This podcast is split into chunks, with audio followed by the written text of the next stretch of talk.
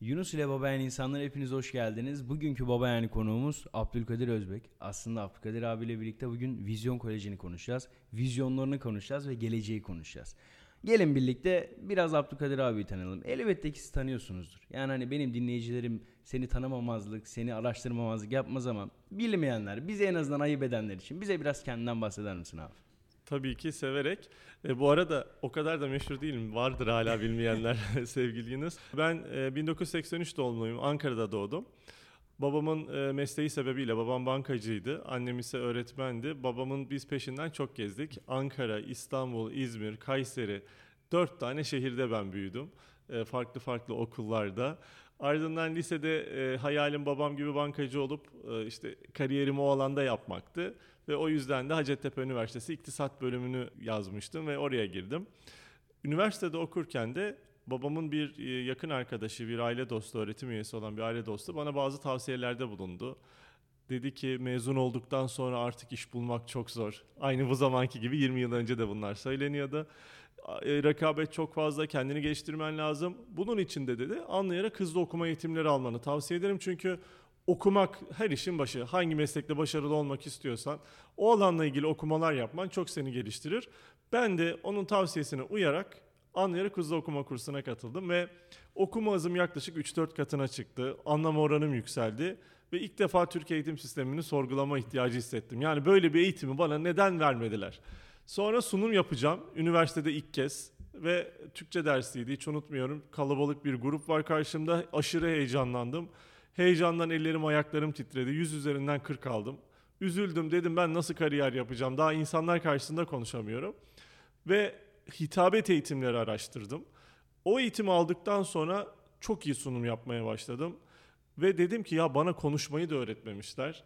Bir de en son e, üçüncü kırılmada öğrenmeyi öğrenme, hafıza teknikleri, beyin dili programlama bu tarz eğitimlerle oldu. Bu üç e, farklı eğitim başlığı benim hayatımı sorgulamama sebep oldu. Eğitim sistemini sorgulamama sebep oldu ve durdum kendime dedim ki ya benim hayatımı değiştiren bu eğitimleri gençlere ulaştırmam lazım. Hacettepe'de hemen bir kulüp kurdum, kişisel gelişim kulübü. Ardından da şirket kurmaya karar verdim öğrenciyken e, senin gibi. Personal Development Academy, Kişisel Gelişim Akademisi isminde bir şirket kurarak Türkiye hocalar getirdim bu alanlarda. Ve e, o gün bugündür çalışıyorum. 17 yıl oldu e, ilk şirketimi kuralı. Sonra master Ankara Üniversitesi'nin İnsan Kaynakları Yönetimi kariyer danışmanlığı ardından işletme doktorası. Evlenip çocuk sahibi olunca da ben bu çocuğumu nasıl emanet edeceğim bu okullara diye dertlenip 8 yıl önce de Vizyon Koleji'ni kurdum. Yaklaşık işte 17 yıldır eğitim alanında çalışmalar yapıyorum. Türkiye'nin 81 ilinde eğitim verdim ve şu anda da e, okulda daha çok bulunuyorum. Eğitimler böyle birazcık daha hobi olarak devam ediyor. 3 e, yaşından 12. sınıfın sonuna kadar gençlerle beraber burada Türkiye'nin eğitimle ilgili algısını değiştirmek üzere çok kuvvetli bir okul yapmaya çalışıyoruz. Dünyada maalesef iyi sıralarda değil Türkiye. Biz öyle bir iş çıkartalım ki Türk eğitim sisteminin algısını değiştirecek kadar kuvvetli bir okul olsun dedik ve e, ekibimizle birlikte çalışıyoruz e, ve şu anda da okuldayız. Ya abi şimdi öyle bir anlattın ki ya dedim ki ben niye okuyorum? Hani ben niye ben niye şu ana kadar Vizyon Koleji ile tanışmamışım vesaire diye böyle bir düşünmedim değil. Peki ya şimdi Vizyon Koleji ile alakalı insanlar şunu da sorabilir. Ya abi tamam Vizyon Koleji kurulmuş işte hani ya Türk eğitim sistemine biraz da olsa karşı çıkmak için kurulmuş evet. ama günün sonunda müfredatı evet. meble bir çalışma ortamında. Tabii. Peki hani bu bu farklılık nereden geliyor? Şöyle şimdi Milli Eğitim Bakanlığı size bir çerçeve çiziyor. Kazanım denilen şeyler var. Günün sonunda da sınavlar var. Ee, Türkiye eğitim sisteminin belki şu halde olmasının en büyük sebebi çok aşırı sınav odaklı bir e, sistem olması. Türkiye'de e, Milli Eğitim Bakanlığı kazanımlar adı verilen bazı şeyleri belirlemiş. İşte okuduğunu anlar, efendime söylediğim dinlediğini anlar. Mesela bunlar kazanım cümleleri. Ama bunun nasıl ile alakalı aslında sizi özgür bırakıyor. Yani sen bunu nasıl öğretmek istiyorsan burada öğretebilirsin. Ben teknoloji destekli öğretmek istiyorum ve esas fark burada ortaya çıktı öğrenme sorumluluğunu öğrenci kendi üzerine alsın, farklı dijital platformlar kullansın. Sadece karşıdaki öğretmeninin değil, dünyadaki öğretmenlerin o alandaki bilgilerinden, tecrübelerinden istifade etsin, dijital platformlar aracılığıyla vesaire diye. Ben böyle bir yoğurt yiyiş e, seçtim diyebilirim. Her bir yoğurt yiyişi var ya. Ben çocukların daha çok öğrenme sorumluluklarını üzerine aldığı ve burada da teknoloji desteğiyle bunu yaptıkları bir dünya oluşturmaya gayret ettim. Çünkü teknolojiyi çocuklar, gençler genellikle hep eğlence amacıyla kullanıyorlar. İşte mobil oyunlar, efendime söyleyeyim YouTube'daki, TikTok'taki videoları seyrediyorlar. İnanılmaz bir vakit harcıyorlar oralara. Halbuki kendi gelişimleri içinde kullanabilirler. Ama onlara bu noktada rehberlik etmek lazım, yol göstermek lazım. Bunu yapacak da çok çok iyi öğretmenleriniz olması lazım tabii ki. Benim insan kaynakları yönetiminde yüksek lisans yapmış olmam bana çok büyük bir avantaj sağladı. Çok iyi bir mülakat e, sistemimizin olduğunu düşünüyorum. Binlerce başvuru alıyoruz çünkü. Burada farklı bir şey yaptığımız için. Bir de bizim arkamızda Microsoft ve Sebit gibi iki tane güçlü marka var. Biri dünyanın, biri Türkiye'nin en güçlü markalarından. Bu kurumların da desteğiyle çok iyi öğretmen eğitimleri gerçekleştiriyoruz ve geleceğe dair çok daha böyle buradan çıkan çocukların donanımlı çıktıklarını görüyorum ben. Ben bu noktada farklı bir yoğurt yiyişle ilerledim. Milli Eğitim Bakanlığı'nın dersleri mesela işte size 30 saat diyor ki Türkçe öğret, matematik öğret vesaire. Zaten baktığınız zaman ders içeriklerinin bir kısmı da aslında evrensel. Yani özellikle fen alanındaki, matematik alanındaki içeriklerde dünyada da farklı ülkelerde öğretilmesi gereken şeyler. Biz bunları burada çocukların çok daha iyi öğrenebileceği, merak duygularını daha iyi tahrik ettiğimiz, böyle çocukların merak ettiği ve daha çok da projelerle e, öğrettiğimiz bir dünya tasarladık. Ama burada özellikle şunu da ifade etmek isterim. Bizim öğrencilerimiz böyle e, zannedilmesin ki mekanik bir şekilde yetiştiriliyor. Bizim okulumuzun kuruluş felsefesinde şu yatıyor. Okulun ilk öğrencisi benim kızım. 3 yaşında başlamıştı ve ben o zaman şunu okumuştum. Bugün okula başlayan çocukların %65'i yani 3 çocuktan 2 tanesi bugün var olmayan bir meslekte çalışacak. Bakın o kadar belirsiz bir geleceğe çocuk hazırlıyoruz. Peki o zaman ben bunlara ne öğreteyim diye literatürü karıştırdığımda karşıma 21. yüzyıl becerileri diye bir şeyler çıktı. Ama baktığım zaman okuduğum zaman bu becerileri 3. yüzyılda da 33. yüzyılda da her yüzyılda işe yarayacak olan beceriler olduğunu gördüm. Özellikle de dört tanesi var ki ben hep bunu dile getirmeye çalışıyorum e, yayınlarda işte konuşmalarımda. Dört tanesi de var ki bu dört beceri bir çocukta bir gençte olduğu zaman bir yetişkinde de aynı şekilde o yapacağı işleri çok daha nitelikli yapmaya başlıyor. Nedir bunlar?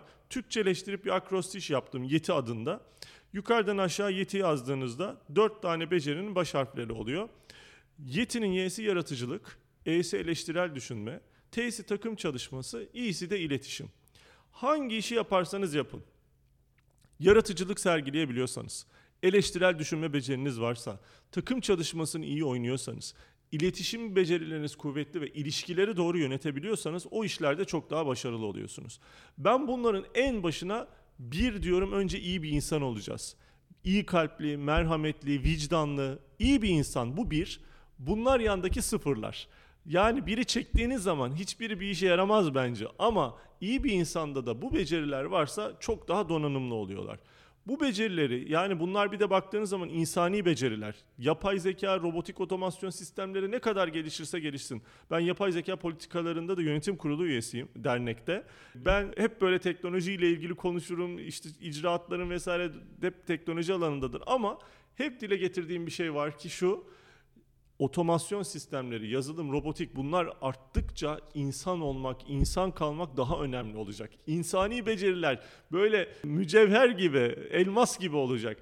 İyi ilişkiler kurabilmek, insanlarla doğru iletişim kurabilmek bunlar çok çok önem arz edecek. O yüzden okulumda ben çocuklara, gençlere bu becerileri daha iyi kazandırmak adına teknolojinin, öğretmenin o duygusal dokunuşları yapabilmesi adına önünü açan, ona zaman kazandıran bir araç olduğunu düşünüyorum. Yani bu bir araç, bu bir amaç değil teknoloji kullanımı. Bu aracı kullanarak çocuklara daha fazla duygusal dokunuş yapacak zamanımız oluyor. Onların içerisindeki o potansiyeli daha iyi açığa çıkartmaya e, başlıyoruz. E, ki hep, hep e, çocuklarda ben şuna inanıyorum. Her çocuk üstün potansiyellidir. Her çocuğun muhakkak içerisinde muazzam bir potansiyel var ama bunun açığa çıkması için bir tohum gibi düşünecek olursan çocuğu iyi bir toprak olmak lazım onlara okulda. İyi bahçıvanlar çıkarmak lazım karşılarına. Ayrıca da okulun iklimi de onların içindeki potansiyeli daha iyi açığa çıkarmak için onları beslemeli. Çorak bir iklimde, fırtınalı bir iklimde onlar kendilerini mutsuz hissederse o yapraklar soluk olur, meyveler kurtlu olur. O yüzden çocukların o potansiyelini açığa çıkarmak için ben elimden geldiğince okulumu iyi bir toprak, iyi iklime sahip bir atmosferi olan bir yer ve çok iyi bahçıvanlarla donatmaya çalışıyorum. Ve günün sonunda da şükürler olsun veliler de bunu görüyor ve e, çok daha böyle mutlu bir şekilde çocukların okula gidip geldiğini görünce onlar da mutlu oluyor. Peki abi şimdi şöyle güzel bir şekilde tohumdan örnek verdik. Evet. Lakin her tohum aynı aynı ürünün vermez. Tabii. Peki hani bu farklı meyveler veya Tabii. farklı sebzeler Tabii. belki meyve vermeyen ağaçlar. Tabii Hiç fark şimdi çok etmez. güzel bir noktaya değindi. En büyük e, bence gördüğüm sıkıntılardan bir tanesi şu. Bu sadece okullar için değil ailelerde de bence var. Herkes çocukları kendi gibi görüyor. Burada çok güzel bir teori var. E, bir kişilik teorisi, e, kişilik kuramı. Enegram adı verilen. Enegram diyor ki her bir kişinin farklı bir çekirdeği var. Yani her biri bir tohum ama neyin tohumu? Yani birisi portakal ağacı olabilir, birisi elma ağacı olabilir, birisi çilek olabilir. Farklı farklı. Günün sonunda hepsi meyve mi? Tabii. Hepsi meyve. Ama her birinin aslına bakarsan yetişme koşulları başka oluyor. Kimisi işte daha böyle Akdeniz iklimi istiyor, kimisi daha böyle soğuk ortamlarda yetişiyor vesaire. Baktığın zaman o farklılıkları senin çok iyi anlaman ve her birine özel yaklaşman lazım. Şimdi bu teoriye göre de 9 farklı mizaç var. Çekirdek yani. Bu da hani 7'den 70'e işte insan doğduğunda neyse e, öldüğünde odur diyorlar ya. O mizaç, o değişmez. Yani o çekirdek. Daha sonra şekillenen şey ne? Karakter, ağacın gövdesi. Daha üstüne çıktığımız zaman da ağacın yukarısına çıktığımız zaman da da yaprakları, meyveleri var. O da kişiliği ifade ediyor. Şimdi bizim okulumuzda bu teori özellikle rehberlik, psikolojik danışmanlık biri tarafı, birimi tarafından benimsenmiş. Bütün öğretmenler de bunun eğitimini aldılar bu arada. Şimdi velilere de vereceğiz hatta okul açıldıktan sonra. Her bir öğrencinin motivasyon kaynağı ne? O mizacın özelliğine göre bunları bilerek yaklaştığınız zaman onu ne motive eder, ne üzer, hangi araçlar onun için uygun, hangisi değil. Mesela örnek veriyorum. Bir mizaç, tip 1 dediğimiz mükemmelliyetçi. İşte tip 2 yardımsever. İşte geliyorsunuz dördüncüsüne özellikle araştırmacı, kendi başına ders çalışmayı seviyor. İşte bilgisayar başında saatlerce zaman harcayabiliyor. Ama geliyorsunuz başka bir mizaç tipine öğrenci hayatta tek başına durmaz. Grup arkadaşlarıyla ya da işte iş hayatında da daha çok dışarıda gezmeyi sever. E, Bunların her biri farklılık ve bunların her biri bu arada bir zenginlik. Yani hiçbirinin birinden üstünlüğü yok. Öğrencilerin mizaçlarını bildiğiniz zaman, o mizaçların motivasyon kaynaklarını bildiğiniz zaman, neler onları üzer bunları bildiğiniz zaman onların içindeki potansiyeli daha iyi açığa çıkartıyorsunuz. Zaten okulda benim oluşturmaya çalıştığım şey de bu. Yani öğrencilerin kendi o nevi şahsına münhasır çekirdekleri neyse onlarla kabul gördükleri, kendilerini mutlu, huzurlu hissettikleri, eleştirme, yargılama, kıyaslama bu tarz böyle zehirli davranışların olmadığı bir iklim olsun istiyorum. Öğretmenlerimizi de bu yönde çok geliştirerek, yetiştirerek, onlara çok ciddi yatırım yaparak e, bunları onlara gösteriyoruz. Maalesef ben üzülerek şunları gördüm çünkü eğitim fakültelerinde bunlar çok anlatılmıyor. Yani çok sorarım ben mülakatlarda muhakkak en son bir de ben yaparım mülakatı. E, Sorduğum zaman ne öğrenmeyle alakalı, ne işte bu biraz önce bahsettiğim konuyla alakalı. Her birimizin farklılık, e, farklı olduğumuz, hoşgörülü olmamız gerektiği bundan dolayı. Bu algılar maalesef üniversitelerde çok fazla verilmiyor, oluşturulmuyor. O yüzden biz ekstra burada bir vizyoner öğretmen akademisi kurduk ve devamlı öğretmenlere bu noktada eğitimler yaparak Mesela ben her pazar mail atarak update yapmaya çalışıyorum. Devamlı güncelleme yayınlıyorum. E, Ve bu şekilde bir öğretmenlerle diyalogumuz var. Onlar da tabii çok mutlu oluyorlar bunları öğrenmekten. Ya aslında abi sürekli bir şey meselesi var. Günün sonunda ne olursa olsun ya bugün konuştuğumuz mevzu belki yarın eskiyecek. Ve biz bunu eskimeden konuşuyoruz. Evet. Aslında mesele bunu eskimeden konuşabilmek ve bunu yeni olarak sunmamak insanlara. Ya biz bugün burada diyoruz ki ya hani bir öğrenci bir tohumdur. Yarın biri der ki bir öğrenci bir tohum değil bir yapraktır. Evet. Belki hani okul bir ağaç ve öğrenci onun yapraktır deriz. Aslında bu tamamen değişim vizyonuyla alakalı. Evet. Peki abi şimdi şöyle. Ben de normalde bir lise son öğrencisiyim ve bir örgün öğretimden çıkmış bir Evet. öğrenci olarak. Burada Evet. sen de bir örgün öğretim veren bir kolejin Evet. sahibisin. Şimdi şöyle hani bir öğrenci mesela özellikle üniversite bazında neler yapmalı? Yani çünkü sizin bazınızda ve hani birçok okulun bazında ya bir öğrencinin ana amacı aslında günün sonunda 12. sınıfta veya 18-17 yaşında bir öğrenci üniversiteye girmesi lazım. Düzgün ve kaliteli bir üniversite, bir prestij sahibi üniversite. Hani hem öğrenci için hem de kolej için aslında veya okul için. Çünkü hani bir öğrenci hem kendi için yıldız tekneye girer hem de sizin için aslında girmiş olur. Evet. Sizin için bir marka değeridir. Peki buradaki o ayrım nerede başlıyor? Hani ya bu adam üniversiteye gitmez dediğiniz oluyor mu? Veya bu adam üniversiteye gider de ya bu adamın derdi üniversite değil. Yani bunu nasıl ayırt ediyorsunuz? öğrencileri o tanıma aşamasında zaten aşağı yukarı bunlar çıkıyor. Bir de e, sonuçta işin ne yazık ki üniversite sınavı boyutunda sadece bilişsel beceriler ölçülüyor. Yani benim e, birçok yerde karikatürünü görmüşsünüzdür. Hayvanları sınava sokuyorlar. Ağacın tepesine çıkma sınavı ama girenler kaplumbağalar, balıklar, işte maymunlar herkes giriyor. O bilişsel becerileri ölçen bir sınav maalesef e, işte üniversite hayalleri önündeki en büyük engellerden bir tanesi ilgi alanlarına göre, kendi öğrencinin potansiyeline göre farklı sınavlar maalesef şu anda yok. O yüzden günün sonunda bir bilişsel becerileri ölçen sınava sokuyoruz öğrencileri ve bu noktada kimilerinin yapıp kimilerinin yapamayacağı da aşağı yukarı belli. Ha, çok fazla üniversitenin açılmış olması, çok fazla bölümün olması bu noktada girişi birazcık daha kolaylaştırdı. Ama kalite noktasında maalesef çok e, bozuldu. Ben yaklaşık 104 üniversitede konferans verdim bu arada. Daha fazla gezen var mı bilmiyorum üniversiteleri. Gittiğimde gördüğüm şu ki birçok üniversite lisenin devamı gibi çalışıyor. Yani orada öğrenci üniversite okumuyor da lise 5, 6, 7, 8 okuyor gibi düşünebilirsiniz. Ben e, öğrencilere o yüzden şunu tavsiye ediyorum. Bir, e, öncelikle kendi mizacını bir araştır. Senin mizacın, senin çekirdeğin neye meyve ve hangi meyveleri vermeye müsait? Bir bak bakalım. Yoksa o mizaca uygun olmayan bir meslek seçiminde başarılı olamayabilirsin. İki, e, bir de şöyle bir şeyim var benim. Yani e, aslında sen ben şuna, şuna inanıyorum. Muhakkak bu dünyaya bir şey için gönderildin. Ve senin esas sorumluluğun da bunu keşfetmek. Yani manevi anlamda e, insan kulluk için gönderilmiş olabilir. Maddi anlamda da bir şey için gönderildi. Ben kendimi eğitimci olarak e, keşfettiğimi düşünüyorum bu keşif sonucunda. E, birisi mühendis olabilir, birisi başka bir branş olabilir. Sen ne için yaratıldıysan o iş sana kolay kılınmıştır. Mesela bunu bulmanın anahtarlarından bir tanesi bence bu. Başkaları bu alanla ilgili ilgilenirken, işte eğitimle ilgili okumalar yaparken, konferanslar, videolar seyrederken sıkılabilir. Ama ben inanılmaz zevk alıyorum. Bunu alanla ilgili çalışmalar yapmak bana daha kolay kılındı diye düşünüyorum. Ve bir diğer anahtar da zaman mefhumunun ortadan kal- kalkması.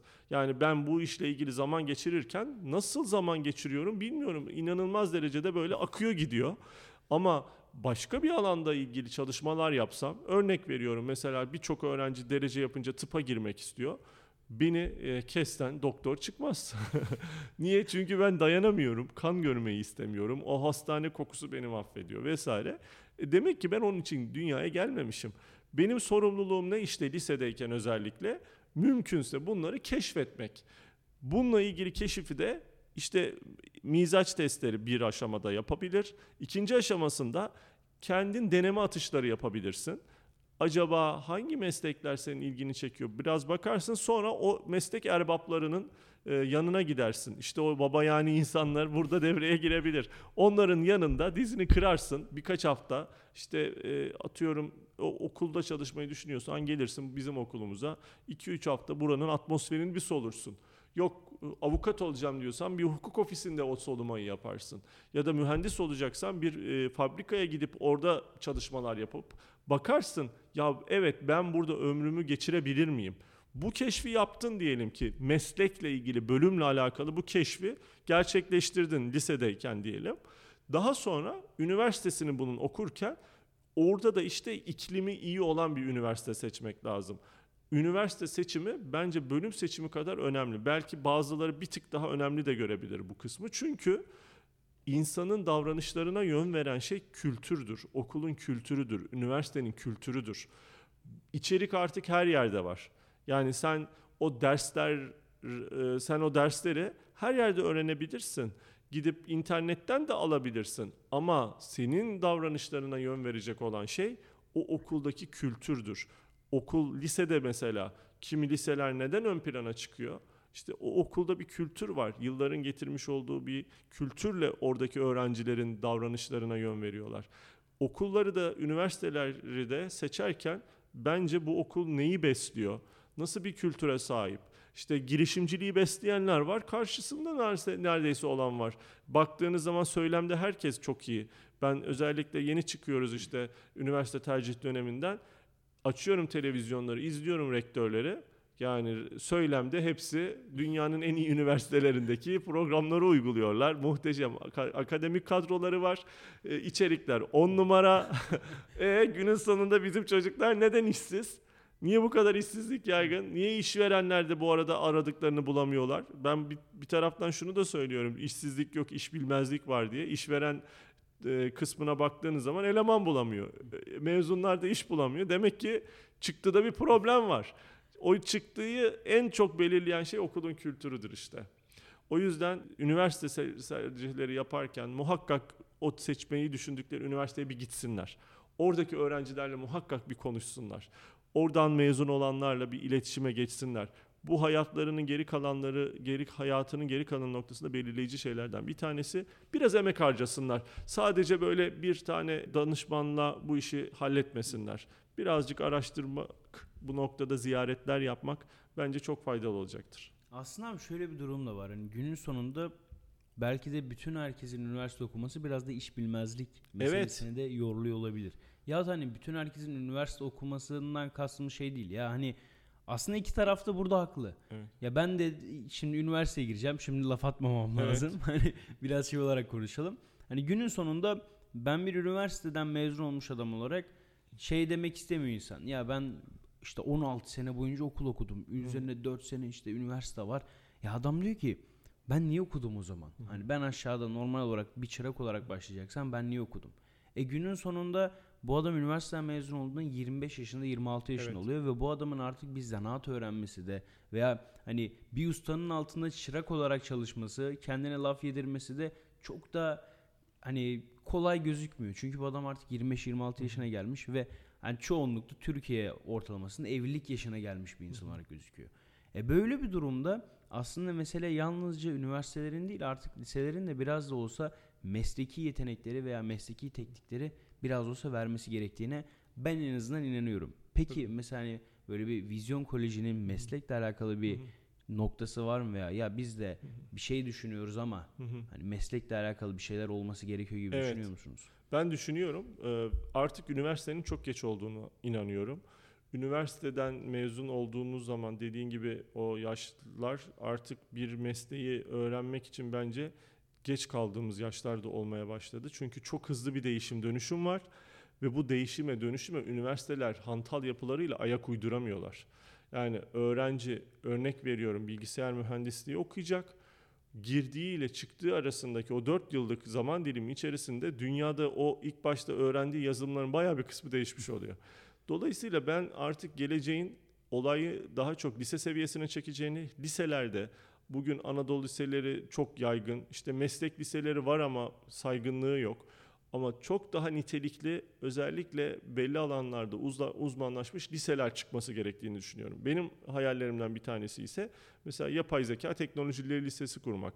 Bu noktada öğrenciler bence lise seviyesindeyken yapay zeka ile alakalı birçok alanı öğrenebilirler. Özellikle lise seviyesinde merak da çok yüksek. Öğrencilerin bu alana ilgisi de çok yüksek. Benim e, düşüncelerim mesela yapay zeka teknolojileri lisesi bir tanesi.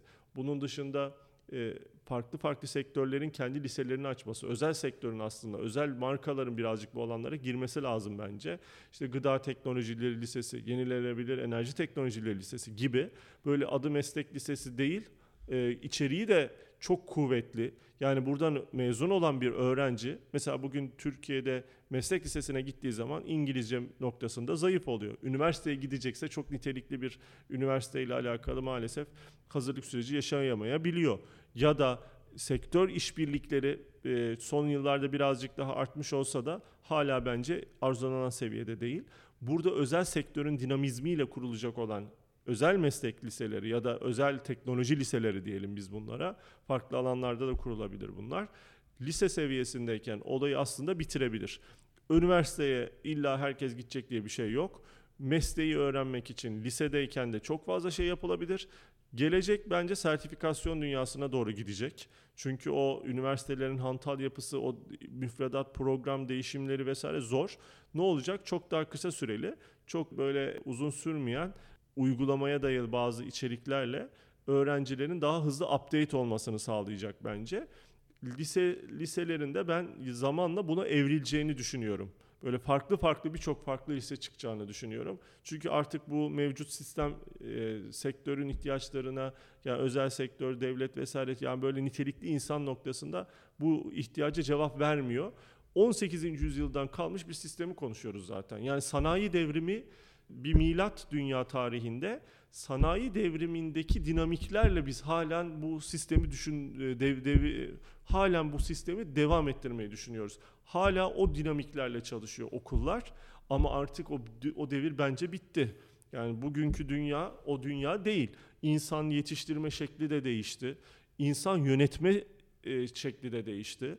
Eski gibi eskisi gibi böyle hiyerarşik yapılarla insanları yönetemezsiniz. Bu e, özellikle gençleri bu şekilde yönetemezsiniz. Bence eğitim en muhafazakar alanlardan birisi olarak kaldı. Değişime dönüşüme en kapalı alanlardan bir tanesi. Pandemi çıktı mesela. Şimdi yüz yüze eğitime dönüyoruz. Ben bakıyorum okullar hiçbir şey olmamış gibi devam edecekler. Gene aynı şekilde sınava hazırlık, teknoloji bir kenarda dursun, pandemideki vakalar artar da okullar kapanırsa geri katarız. Hala tablet kullanımı, yazılım kullanımı vesaire noktasında ben bakıyorum. Hiç kimse sanki bir şey olmamış gibi yola devam etmeye çalışıyor. Eğitim en muhafazakar alanlardan bir tanesi dünyada ama değişmesi gereken bence başlıca alan.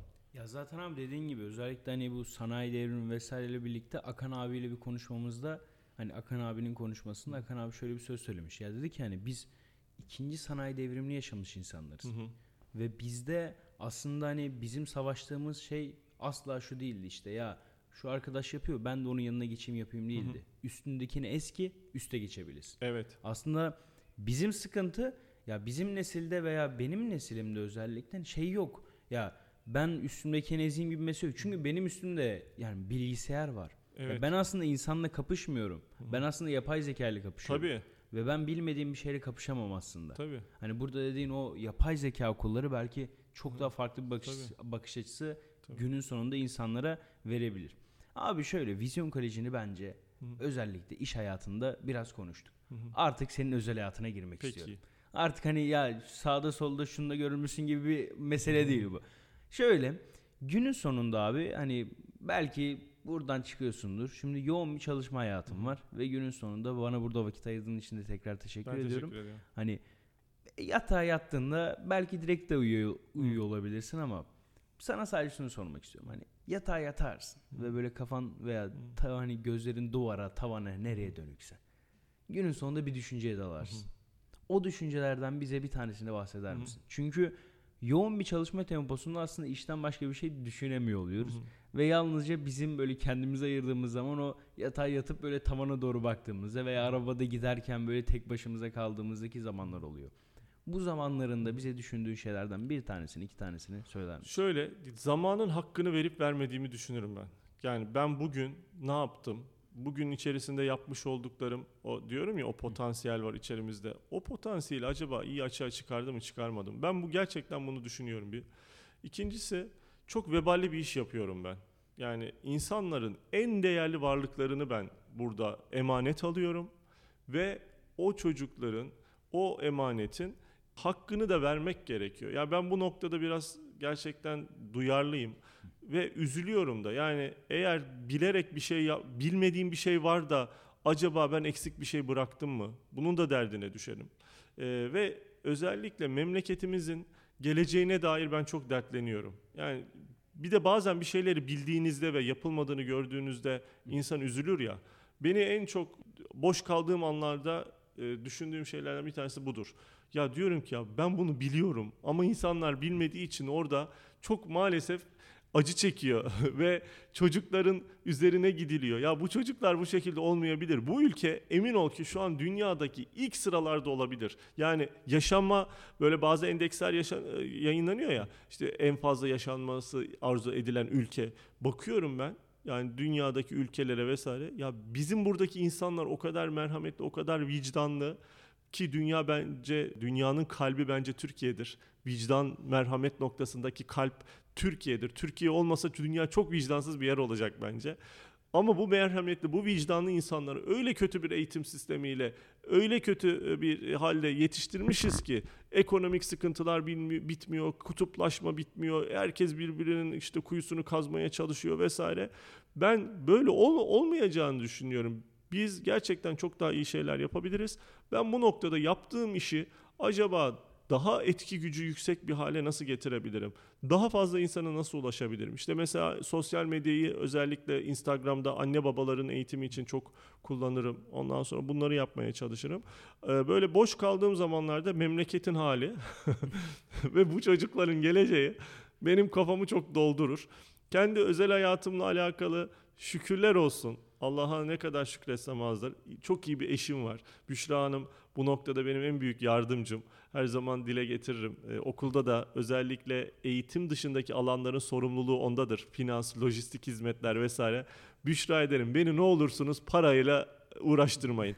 Ben okulun parasal mevzularına girmem mesela. İşte ne geldi, ne gitti vesaire. Bunların hepsi güvenilir bir em- kişiye emanet.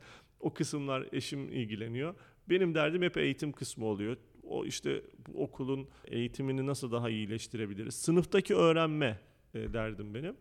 Bir de boş kaldığım zamanlarda özellikle çok okumaya gayret ediyorum. Çok beslenmeye çalışıyorum. Bu bence çok önemli. Gece yattığım zaman da kafayı yastığa rahat koyabilmek adına işte vicdan muhasebesi yapıyorum. Hakkını vermek, zamanın hakkını vermek lazım. Herkesin 24 saati var bak Yunus Emre. Dünyada bugün imrendiği insanların birçok kişi olabilir. İşte e, girişimciler olabilir, sanatçılar olabilir vesaire. Onların da 24 saati var, senin de 24 saatin var. Bu 24 saati nasıl geçirdiğinden sen sorumlusun. Herkes kendi etki alanına odaklanırsa, biz genellikle ilgi alanlarımızda çok zaman kaybediyoruz. İşte sanata, siyasete, spora vesaire, işte internete vesaire ilgi gösteriyoruz ve biz etki alanımızdan ilgi alanımıza doğru günlük zamanımızı kaydırdığımız anda potansiyel ölmeye başlıyor. Benim etki alanımda ne var? Benim kendi 24 saatim, bana bağlı olan çalışanlar, bana benim okuluma gelen öğrenciler vesaire benim etki alanımda yapabileceğim muhteşem bir şey var. Bu okulun içerisinde ben bir sanal dünya oluşturdum tabiri caizse. Böyle bir sera diyeyim daha doğrusu hep e, tohumlardan vesaireden bahsettik ya.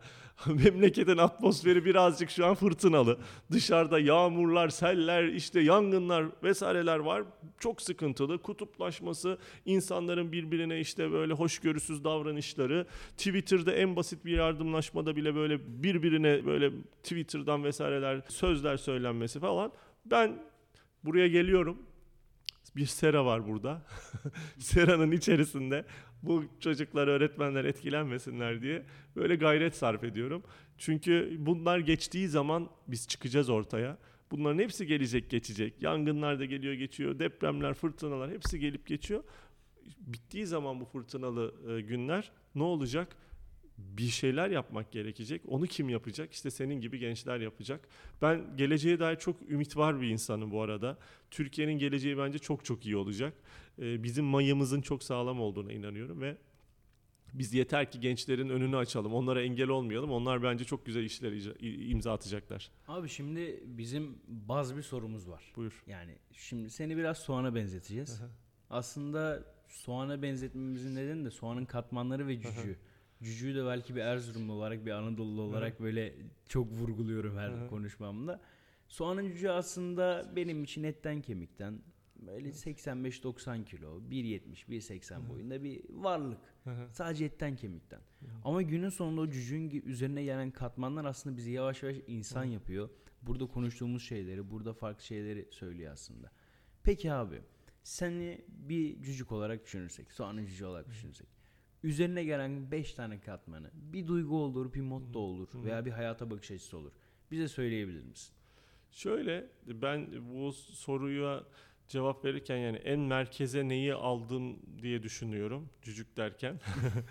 Benim merkezde ne vardır? Ben sevgi vardır diye düşünüyorum. Yani ben kainatın, bütün varlıkların sevgi ile yaratıldığını düşünüyorum ve esas olayın da o aşk zaten o e, hep baktığın zaman Mevlana, Yunus Emre vesaire günün sonunda vardığı yerde o ilahi aşk oluyor. Bence e, benim de yapmaya çalıştığım gerçekten insanları var oldukları için sevmek. Bunu bütün hücrelerimde hissetmeye çalışıyorum. İnsan var olduğu için değerlidir. Mevkisi, makamı, siyasi görüşü, osu busu vesairesi bunları geçmemiz gerekiyor. Bir insan varsa insan olduğu için değerlidir ve benim de en merkeze aldığım şey sevgidir. İnsanlara sevgiyle yaklaşmak. Onun dışında böyle bir e, katman işi belki eşi vesaire bu aşkla e, yaklaşmak, işi aşkla yapmak, tutkuyla yapmak. Bence bu çok çok önemli. İnsanlar yaptıkları işlerde eğer bir tutku hissetmiyorlarsa, benim mesela ben üniversite öğrencisiyken bunu keşfetmiştim. Tutkum benim öğrenmek, öğretmek ve bunun organizasyonu yapmak. Ben bundan çok ciddi derecede zevk alıyorum. E, bence bunu yapmak. Bunun dışında böyle ben bu beş şeyi değerler gibi görüyorum. Yani bir, bir nevi. Ee, önemli e, verdiğim şeylerden, önem verdiğim şeylerden bir tanesi de benim mesela az da olsa sürekli yapmak bir işi. Disiplin diyebiliriz, istikrar diyebiliriz buna belki. Bu da bence çok önemli bir benim hayatımdaki değerlerden bir tanesi. Özellikle bizi izleyenlere de bunu tavsiye ederim her zaman. Örnek veriyorum kitap okumak alışkanlığı kazanmak istiyorlar. Her gün bir sayfa hiç küçümsemesinler. Bir dakikayı hiç küçümsemesinler. Damlalar mesela işte mermeri delen suyun kuvveti değil, damlaların sürekliliğidir diye bir söz var. İradeyi şekillendiren şey işte böyle küçük küçük her gün yapılan şeyler. Disiplinli ve istikrarlı çalışma benim bu noktadaki önem verdiğim şeylerden bir tanesi. Bunun dışında dile getirebileceğim böyle sen sorduğun zaman adalet benim herhalde en e, hassas olduğum şeylerden bir tanesidir. Bu e, okuldaki adalet eğer bir okulda, eğer bir evde, eğer bir toplumda zedeleniyorsa orada maalesef o iklim çok bozuluyor. Yani adil bir e, insan olmaya çalışıyorum. İki kızım var, eşim var evin içerisinde. Burada yaklaşık 280 çalışanımız var bizim. 280 kişinin e, ekmek yediği bir yer burası. Adaletle yaklaşmak çok çok önemli. Bir de e, özellikle ben bunu muhakkak vurgulamak isterim. Son olarak da liyakat, layık insan olmaya çalışıyorum. İşimi layıkıyla yapmaya çalışıyorum. Böyle insanlara sevgiyle yaklaşarak, adil bir kişi olarak, disiplinli çalışarak, işin hakkını vermeye çalışarak, liyakatli bir şekilde hayatımı sürdürmeye çalışıyorum. Ve son olarak şunu ifade edeyim. Bu beş şeyden birisi olarak değil belki ama ben hep şuna inanırım. Ben seferden sorumluyum. Zafer Allah'tan derim. Ben seferimde neler var buna bakarım. Etki alanı dedik ya, e, etki alanı, ilgi alanı. Benim seferimde ne var? Ben 24 saatimi değerlendirirken okulumu iyi bir şekilde yönetmek için çok iyi öğretmen seçmek mi var? Çocuklara en iyi ders materyallerini getirmek, çoğu okulun kampüs imkanlarını iyi hale getirmek, efendime söyleyeyim o pozitif disiplin iklimini okulun içerisinde tesis etmek, içerisinde işte adil yaklaşımın olduğu, sevgiyle yaklaşıldığı, ödül cezanın olmadığı vesaire böyle bir atmosfer. Ben bunları tesis etmekten sorumluyum. Ve arkadaşlarıma şunu söylemiştim. E, Bu sezon başlarken kriz var, pandemi var, özel okullardan yaklaşık bin tanesi kapanmış, işte 800 tanesi devir olmuş falan. O kadar büyük bir krizin olduğu yıldan geçtik ki biz. Hep arkadaşlarıma söylediğim şey şuydu. Arkadaşlar etki alanınıza odaklanın. Seferden sorumlusunuz. Hiç neticeye takılmayın. Ne olursunuz siz seferinizi düzgün yapın. Neticeyi göreceğiz. Onu biz de aratamayız. Biz haşa ilah değiliz. Yani sonuç netice bizim elimizde değil. Biz etki alanımızdan sorumluyuz. O yüzden ben bunu muhakkak vurgulamaya çalışırım şeylerde, e, bu konuşmalarda, sohbetlerde. Biz böyle yaklaştık ve Yunus Emre ne oldu biliyor musun? Yaklaşık 8. yılımızda bizim okulumuz. ilk kez ilk kez bu bu iyice içselleşti bende de çünkü özellikle son bu pandemiyle beraber insan hayatı da sorguluyor, bir sürü şey sorguluyor. İçselleşti ve şükürler olsun iki bizim özellikle İstanbul'daki kampüslerimiz şu anda öğrenci doluluğu noktasında tam doluluğa geldi. Ve bayağı bir kişi de sırada bekliyor. Hiç böyle bir şey yaşanmamıştı. Odakları buraya çektik biz. Öğretmenin etki alanında ne var? Sınıfın içerisi var. Sınıfın içerisine oynadık. Öğrenciyle kurduğu akademik sosyal ilişkinin kalitesine odaklanmalarını sağladık. Yönetim aynı şekilde oraya odaklandı. Sefer düzgün yapıldı bence ve zafer de geldi günün sonunda. İnsanlar da bugün birçok şeyden sıkıntı duyuyor olabilir, isyan ediyor olabilir. İşte bakıyor e, böyle canı sıkılıyor olabilir. Ne olursunuz etki alanınıza odaklanın. Etki alanınızı iyi bir şekilde dizayn ettiğinizde, zamanınızı düzgün geçirdiğinizde, kimsenin hakkına girmeden, sevgiyle yaklaşarak, disiplinli, istikrarlı çalışmalar yaptığınızda, adil bir insan olduğunuzda muhakkak ama muhakkak bir netice alacaksınızdır. Ha alamayabilirseniz de günün sonunda da şunu da söylerim. Bir seferden sorumlu Zafer Allah'tan ben etki e, alanımda e, üzerime düşeni yaptıktan sonra tevekkül ederim. Olursa olur olmazsa vardır bir hayır derim. Ve bu sayede de çok mutlu huzurlu yaşarım. ve, ve insanlara da tavsiye ederim yani. Ya aslında her şerde bir hayır, her hayırda bir Evet şer vardır. bilemiyorsun mantığıyla. ki. Bilemiyorsun Yani- ki. Pandemi geldi herkes dedi ki yandık bittik kül olduk. Dedim ki vardır bir hayır. Benim benim elimde değil ki pandemi çıkarmak. Ben e, olayı nasıl yönetirim buna baktım. Ve şükürler olsun çok güçlenerek çıktık. Ya günün sonunda aslında şöyle bir durum da var abi. Özellikle Türk insanı olarak konuşayım ben. Çünkü dünyada herhangi bir esnafla oturup sohbet etmişim yok en azından. Ya birçok esnaf abiyle, ablayla, arkadaşla sohbet ettiğimizde hepsinin ister en kaliteli zamanı ister en kötü zamanı olsun. En iyi en kötü fark etmiyor. Bir serzenişi var. Ya, Evet. Abi işler nasıl?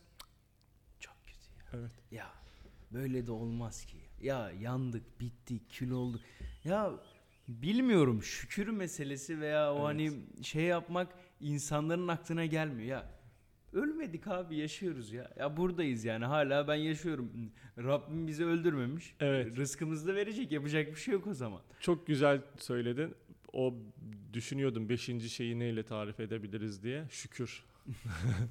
Bence bu duygu çok önemli bir duygu. Gerçekten elimizde olanların bazen şükrünü iyi bilemiyoruz, e- iyi eda edemiyoruz.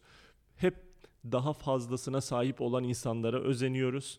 Ama şükredecek o kadar çok şeyimiz var ki şu anda yaşamış olduğumuz ülkede yaşananlara bak bakıyorum ben vesaire gene de şükredecek çok şeyimiz var. Şükürler olsun bak bu, bu bir neler görüyoruz, yaşıyoruz işte etrafımızdaki ülkelerde bir savaş ortamı, iç karışıklıklar vesaire. Şükürler olsun. Bu- Bu öyle bir durumda değiliz. Sağlığımız olabildiğince işte şükürler olsun yerinde. Baktığın zaman çökmedi sağlık sistemimiz vesaire. Yani maalesef pozitif bakmıyoruz biz e, olaylara. Eleştiri, eleştirel bakış açısını dengeli yapmak lazım. Bizde genellikle hep böyle bir e, kendi dünya görüşümüze göre hemen böyle karşıt bir görüş varsa her, her şeyiyle kötü. Bizim görüş her şeyiyle sanki çok iyiymiş gibi falan böyle bir bakış açısı var. Bu da işte gene böyle baktığın zaman günün sonunda eğitim sistemine çıkar. Eleştirel düşünme becerisi çok gelişmemiş toplumlarda bence böyle oluyor. O yüzden biz elimizde olanların e, şükrünü iyi yapalım e, ve daha fazlasıyla alakalı da gayret içerisinde olalım. Benim bir, bir de üçlemem vardır başarı formülü olarak sordukları zaman işte. Ben derim ki önce niyet, sonra gayret, sonra bir de kabiliyet. Eğer siz iyi niyetli çalışıyorsanız, kabiliyetinizin olduğu alanlarda çok gayret sarf ediyorsanız günün sonunda muhakkak bir şeyler olacaktır. Günün sonunda ne olursa olsun abi aslında burada bu konuşmayı yapmak bize nasip oldu. Belki yarın başka biri gelir, belki Evet. ondan sonra başka biri gelir. Ama burada en azından ben kendi içimde diğer röportajlardan biraz daha sıra dışı, biraz daha rahat ve samimi bir ortam olduğunu düşünüyorum. Tekrardan abi bugün bu bölümde benim konum olduğun için sana çok teşekkür ediyorum. Yani bilmiyorum belki daha önce konuşmalarını dinleyenler vardır elbette ki. Ya diyecekler ki ya gene aynısını sormuşsun yine aynısını. Ama burada aslında normal Sen benim abimsin. Bir kardeş olarak burada aslında abi kardeş olarak sohbet ettik gibi geldi Evet. bana. Tekrardan çok teşekkür ederim abi. Ben çok teşekkür ediyorum. Sorular aynı olabilir ama cevaplar farklı. Zaten programlarını da zenginleştiren onlar oluyor. İnşallah ben de bu noktada insanlarda ufak da olsa böyle bir zihin dünyalarında bir ışık yakmışımdır ve hayata bakışlarını pozitif yönde etkilemişimdir. E, Ben de buna vesile olduğun için çok çok teşekkür ederim. Çok sağ ol abi. Aslında bugün Abdülkadir abiyle birlikte yani çok farklı konulara vardık. Ve sonunda ne olursa olsun iyi niyetle, gayretle ve kabiliyetle birlikte hayatımızı idame ettirebileceğimizi ve günün sonunda ne olursa olsun şükretmeyi aslında burada konuştuk. Tekrardan teşekkür ediyorum Abdülkadir abiye ve Yunus ile Babayan insanların bugünkü bölümünün sonuna geldik. İleriki bölümlerde tekrardan görüşmek dileğiyle esen kalın.